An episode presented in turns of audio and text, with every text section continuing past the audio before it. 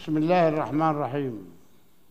سعادة سيد عبد الله شهيد رئيس الجمعية العامة معالي السيد أنطونيو غوتيريس الأمين العام للأمم المتحدة السيدات والسادة رؤساء وأعضاء الوفود السلام عليكم ورحمة الله وبركاته. في هذا العام يكون قد مر على النكبة الفلسطينية ثلاثة وسبعون عاماً. حيث طرد أكثر من نصف الشعب الفلسطيني في حينه من أرضهم وتم الاستيلاء على أملاكهم. وأنا وعائلتي ومثلنا الكثير لدينا صكوك ملكية لهذه الأرض التي هي أرض موثقة في سجلات الأمم المتحدة. وهذه هي الوثيقة وهذه هي الوثيقة التي لدينا ولدى الملايين من الفلسطينيين الذين يحملونها للآن ويحملون مفاتيح بيوتهم حتى الآن. ورغم ذلك لم نتمكن من استعادتها بسبب القوانين الإسرائيلية التي ترفض الاعتراف بقرارات الشرعية الدولية التي تؤكد على حق اللاجئ الفلسطيني في العودة إلى وطنه واسترداد أملاكه وجبر الضرر وفقا للقرارات الدولية وبخاصة القرار 194 وعلى النقيض من ذلك تقوم سلطة الاحتلال الإسرائيلي بسن القوانين وعقد المحاكمات لطرد الفلسطينيين من حي الشيخ جراح وسلوان في القدس دون وجه حق وهو ما يصفه القانون الدولي بالتطهير العرقي الأمر الذي نرفضه ويرفضه المجتمع الدولي باعتباره جريمة وفق القانون الدولي. وفي هذا العام أيضا يكون قد مر 54 عاما على الاحتلال العسكري الإسرائيلي لباقي الأراضي الفلسطينية في الضفة الغربية بما فيها القدس الشرقية وقطاع غزة في العام 1967 ورغم أننا عقدنا اتفاق مبادئ لصنع السلام وتبادل الاعتراف مع إسرائيل في العام 1993 المعروف باتفاق أوسلو التزمنا نحن بجميع بنوده حتى يومنا هذا. كما وافقنا على كل دعوة جادة أو مبادرة للحل السياسي المبني على الشرعية الدولية بما في ذلك مبادرة السلام العربية للعام 2002 وخارطة الطريق للعام 2003 إلا أن إسرائيل لم تلتزم بالاتفاقيات الموقعة وتهربت من الانخراط في جميع مبادرات السلام وواصلت مشروعها التوسعي الاستعماري وتدمير فرص الحل السياسي على أساس حل الدولتين. وردا على أولئك الذين يزعمون بأنه لا يوجد شريك فلسطيني للسلام وأننا لا نضيع فرصة إلا لكي نضيع فرصة فإنني أتحدى أن يثبت أحد في العالم بأننا لو ولو مرة واحدة رفضنا مبادرة حقيقية وجادة لتحقيق السلام. وإنني أقبل بشهادة العالم في ذلك.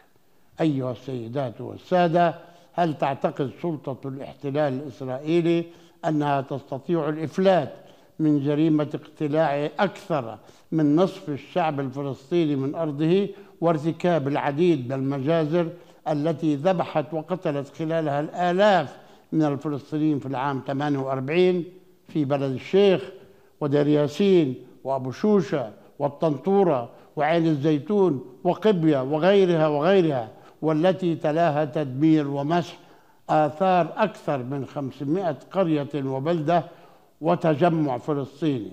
وهل تعتقد إسرائيل أنها تستطيع بكل بساطة تجاهل الحقوق المشروعة بما فيها السياسية لملايين الفلسطينيين في الداخل والخارج أصحاب هذه الأرض وفي قلب وفي القلب منها القدس ومواصلة ممارساتها لسرقة أرضهم وخنق اقتصادهم ومنعهم حتى من التنفس بحرية. وهل تعتقد إسرائيل أنها تستطيع إلى ما لا نهاية.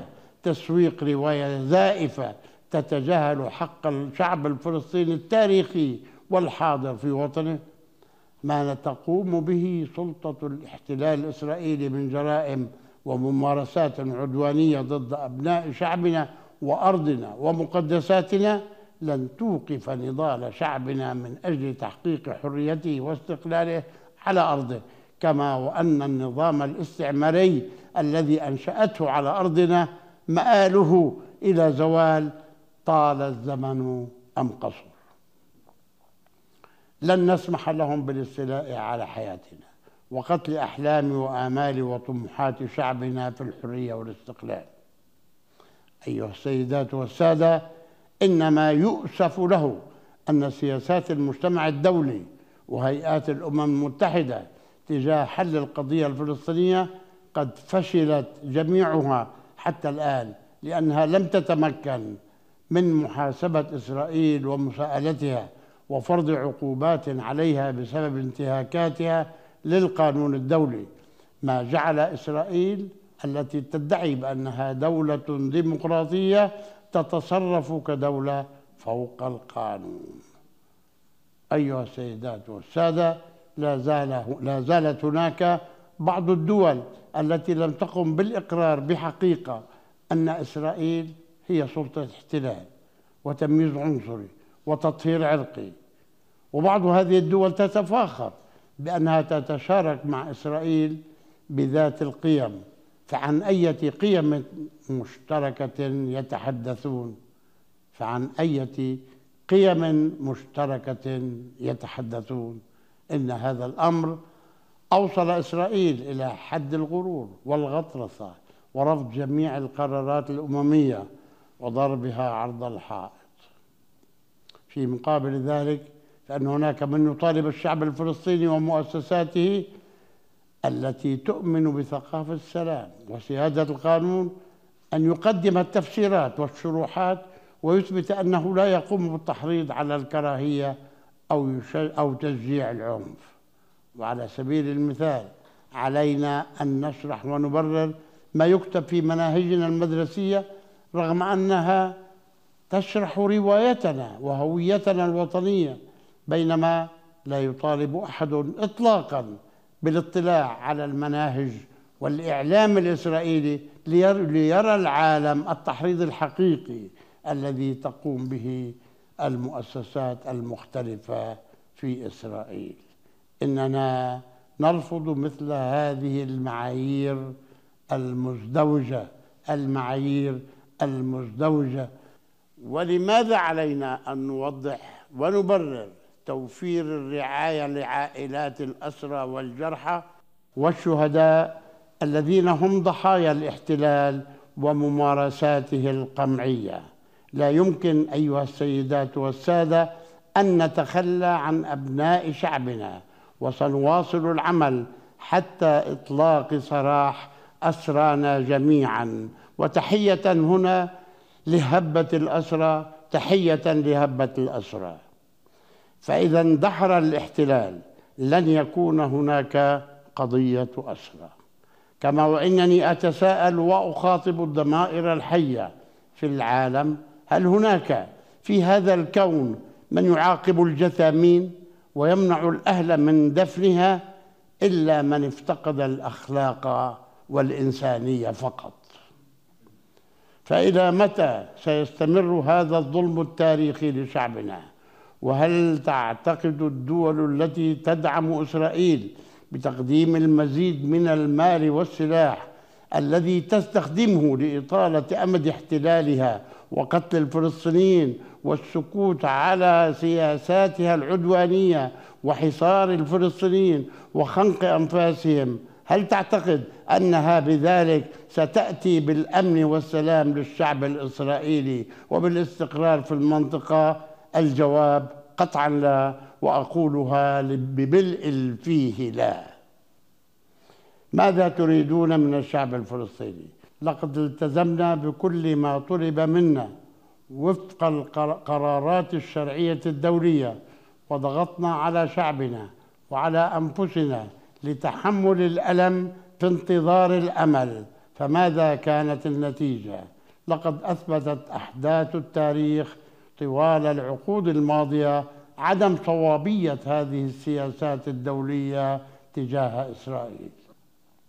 السيدات والسادة في إطار تمتين جبهتنا الداخلية نؤكد مجددا أن منظمة التحرير الفلسطينية هي الممثل الشرعي والوحيد لشعبنا الفلسطيني وأننا نحرص على وحدة شعبنا وأرضنا والذهاب إلى انتخابات عامة ورئاسية ومجلس وطني بمجرد ضمان تنظيمها في القدس حسب الاتفاقيات الموقعة وندعو المجتمع الدولي لمساعدتنا في الضغط على حكومة الاحتلال لتنظيم هذه الانتخابات في القدس حيث لا يعقل أن نبقى بدون انتخابات.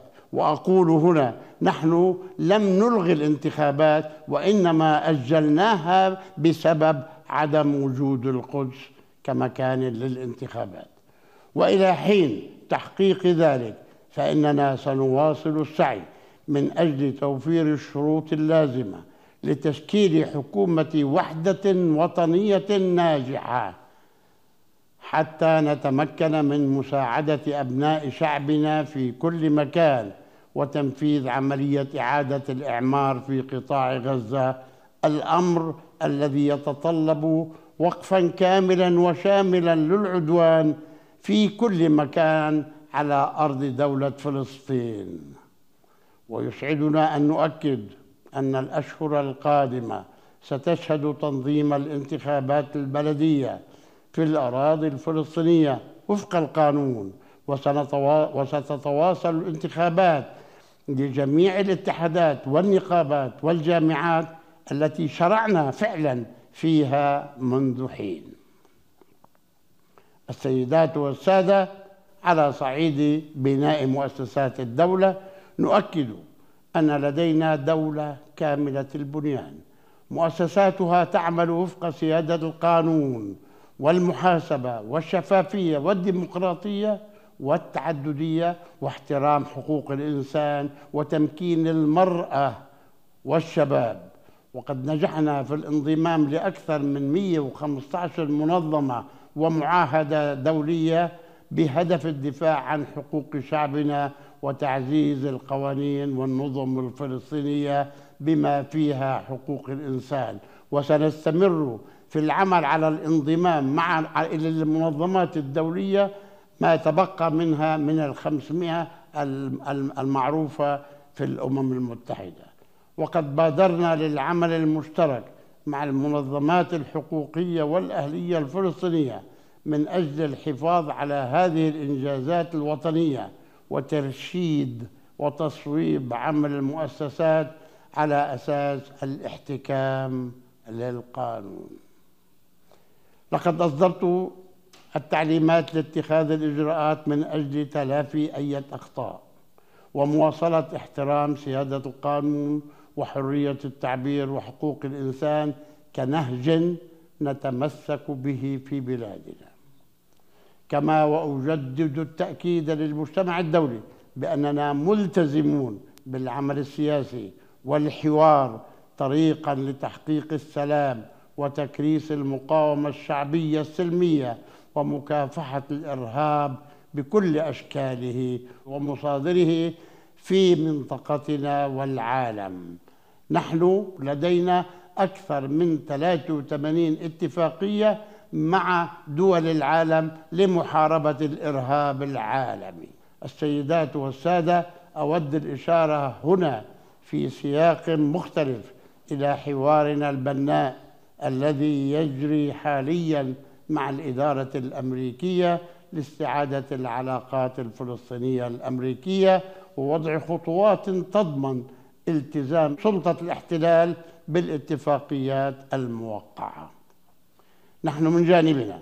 سنسعى لإنجاح ذلك بهدف خلق أجواء تسمح بالانتقال بأسرع وقت ممكن إلى الحل السياسي الدائم الذي ينهي الاحتلال الإسرائيلي لبلادنا ويطبق حل الدولتين.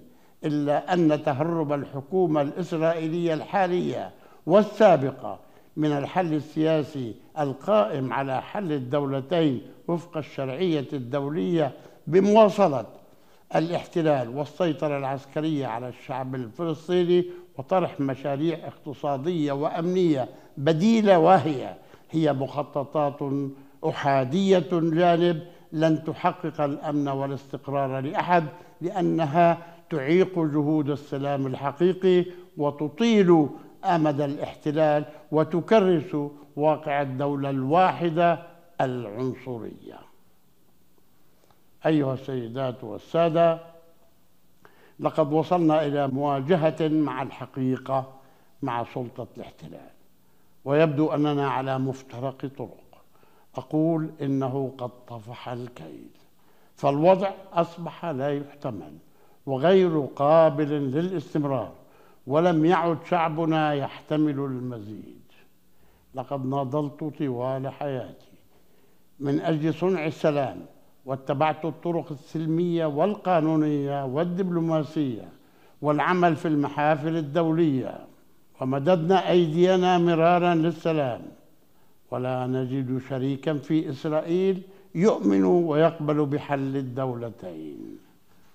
ولم يعد قادة إسرائيل اليوم يشعرون بأي حرج وهم يتنكرون بكل صلف لهذا الحل الذي أجمع ويجمع عليه المجتمع الدولي.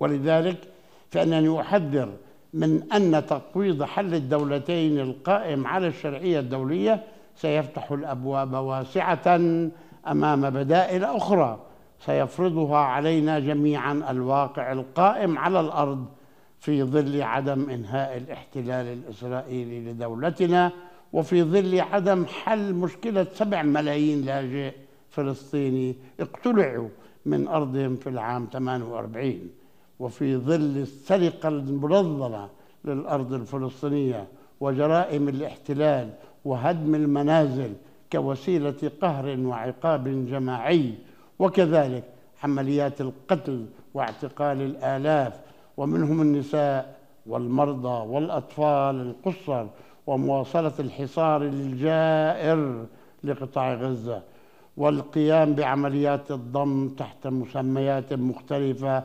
منها مشروع التسوية الذي اخترعوه الآن في مدينة القدس والذي نرفضه رفضا قاطعا. هذا إضافة لجريمة محاولة طرد السكان الفلسطينيين من أرضهم في عملية منظمة للتمييز العنصري والتطهير العرقي يقوم بها الاحتلال في ظل غياب رادع دولي لإسرائيل.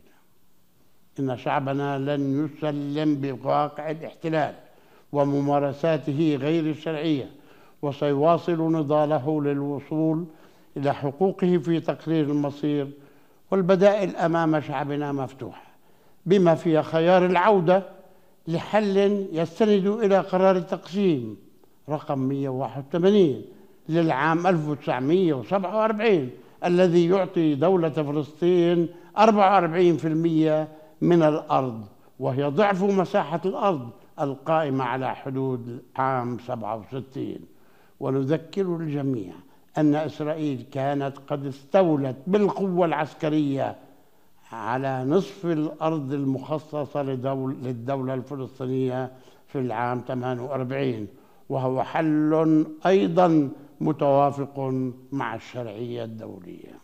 وفي حال مواصلة سلطات الاحتلال الإسرائيلي لتكريس واقع الدولة العنصرية الواحدة كما يجري اليوم فإن شعبنا الفلسطيني والعالم بأسره لن يقبل بذلك. وستفرض المعطيات والتطورات على الأرض الحقوق السياسية الكاملة والمتساوية للجميع على أرض فلسطين التاريخية في دولة واحدة. وفي كل الأحوال على إسرائيل أن تختار هذه هي الخيارات أمامها وعليها أن تختار. السيدات والسادة.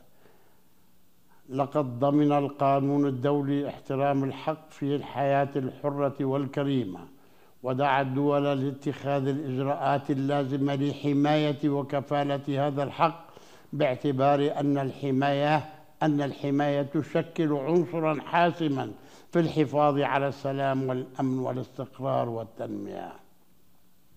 ومن هنا أدعو السيد أنطونيو غوتيريس الأمين العام للأمم المتحدة للعمل بقرارات الأمم المتحدة الخاصة بالحماية الدولية وآخرها القرار الصادر عن الجمعية العامة في جلستها الاستثنائية الطارئة في يونيو 2018 تحت صيغة متحدون من أجل السلام لوضع ما يلزم لتشكيل آلية دولية للحماية كما ورد في تقريره الصادر في أغسطس 2018 لتفعيل هذه الآلية على حدود الأرض الفلسطينية المحتلة في العام 67 بما فيها القدس لتوفير الحماية الدولية.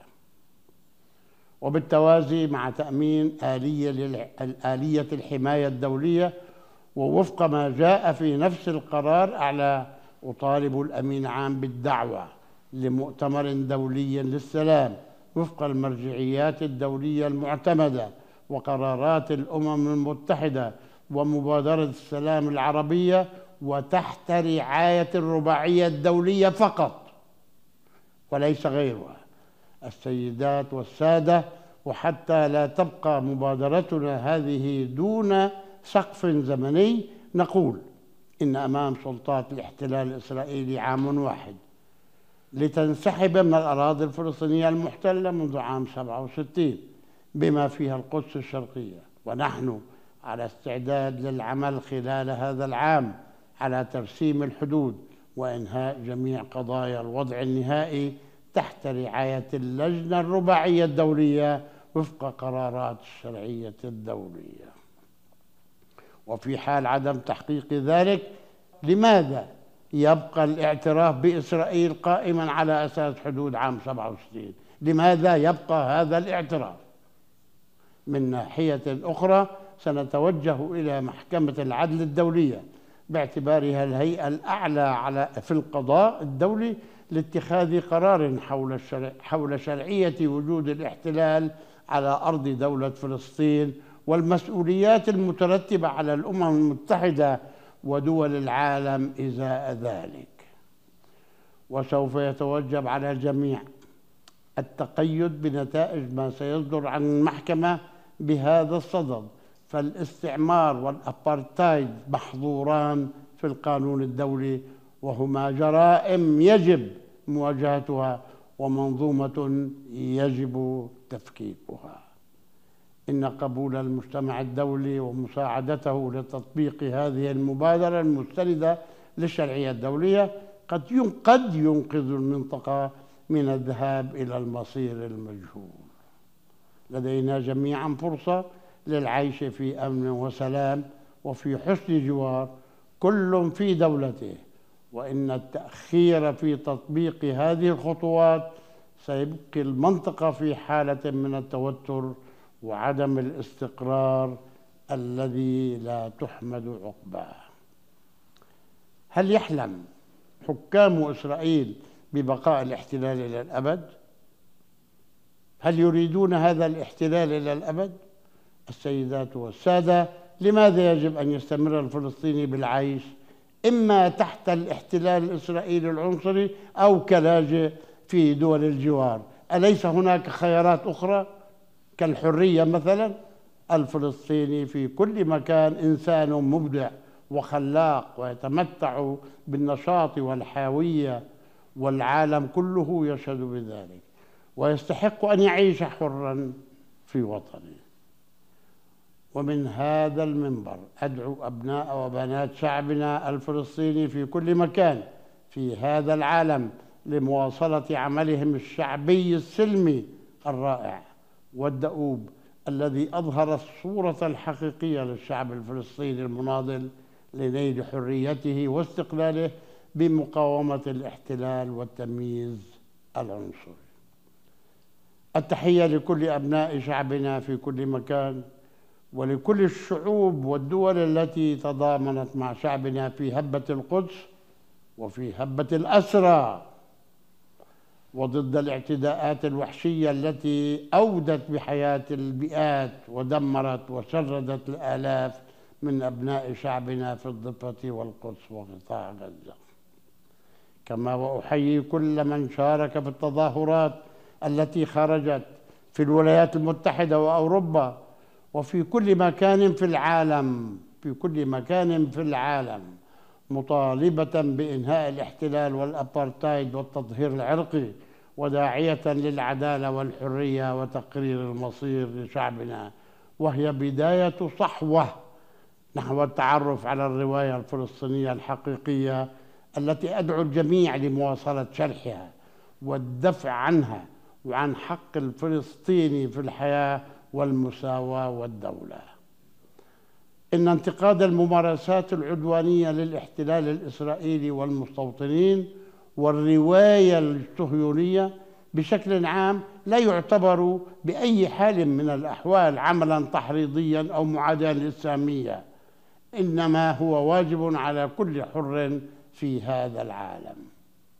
وفي هذه الأثناء أتوجه إلى المجتمع الدولي بالشكر والتقدير على الدعم السياسي والمادي لشعبنا لبناء مؤسساته واقتصاده الوطني. ولكن الوقت قد حان لاتخاذ خطوات تبعث الأمل وتنهي الاحتلال الإسرائيلي لأرضنا وشعبنا وترسي أسس العدالة والسلام في منطقتنا. وهنا أتساءل ما الذي يمنع الدول التي تعترف بإسرائيل أن تعترف بدولة فلسطين؟ ما دامت تعترف بحل الدولتين. وأقول لقادة إسرائيل لا تقهروا الشعب الفلسطيني وتضعوه في الزاوية وتحريموه من كرامته وحقه في أرضه ودولته لأنكم بذلك ستدمرون كل شيء.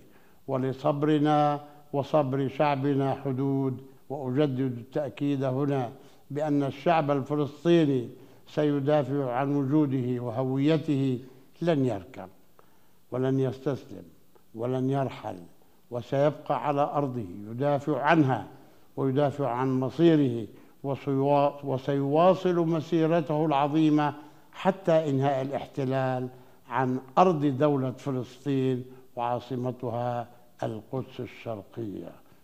ونجدد القول هذه أرضنا وهذه قدسنا وهذه هويتنا الفلسطينية. سندافع عنها إلى أن يرحل المحتل عنها لأن المستقبل لنا والأمن والسلام لن يكون لكم وحدكم. حلوا عنا والسلام عليكم.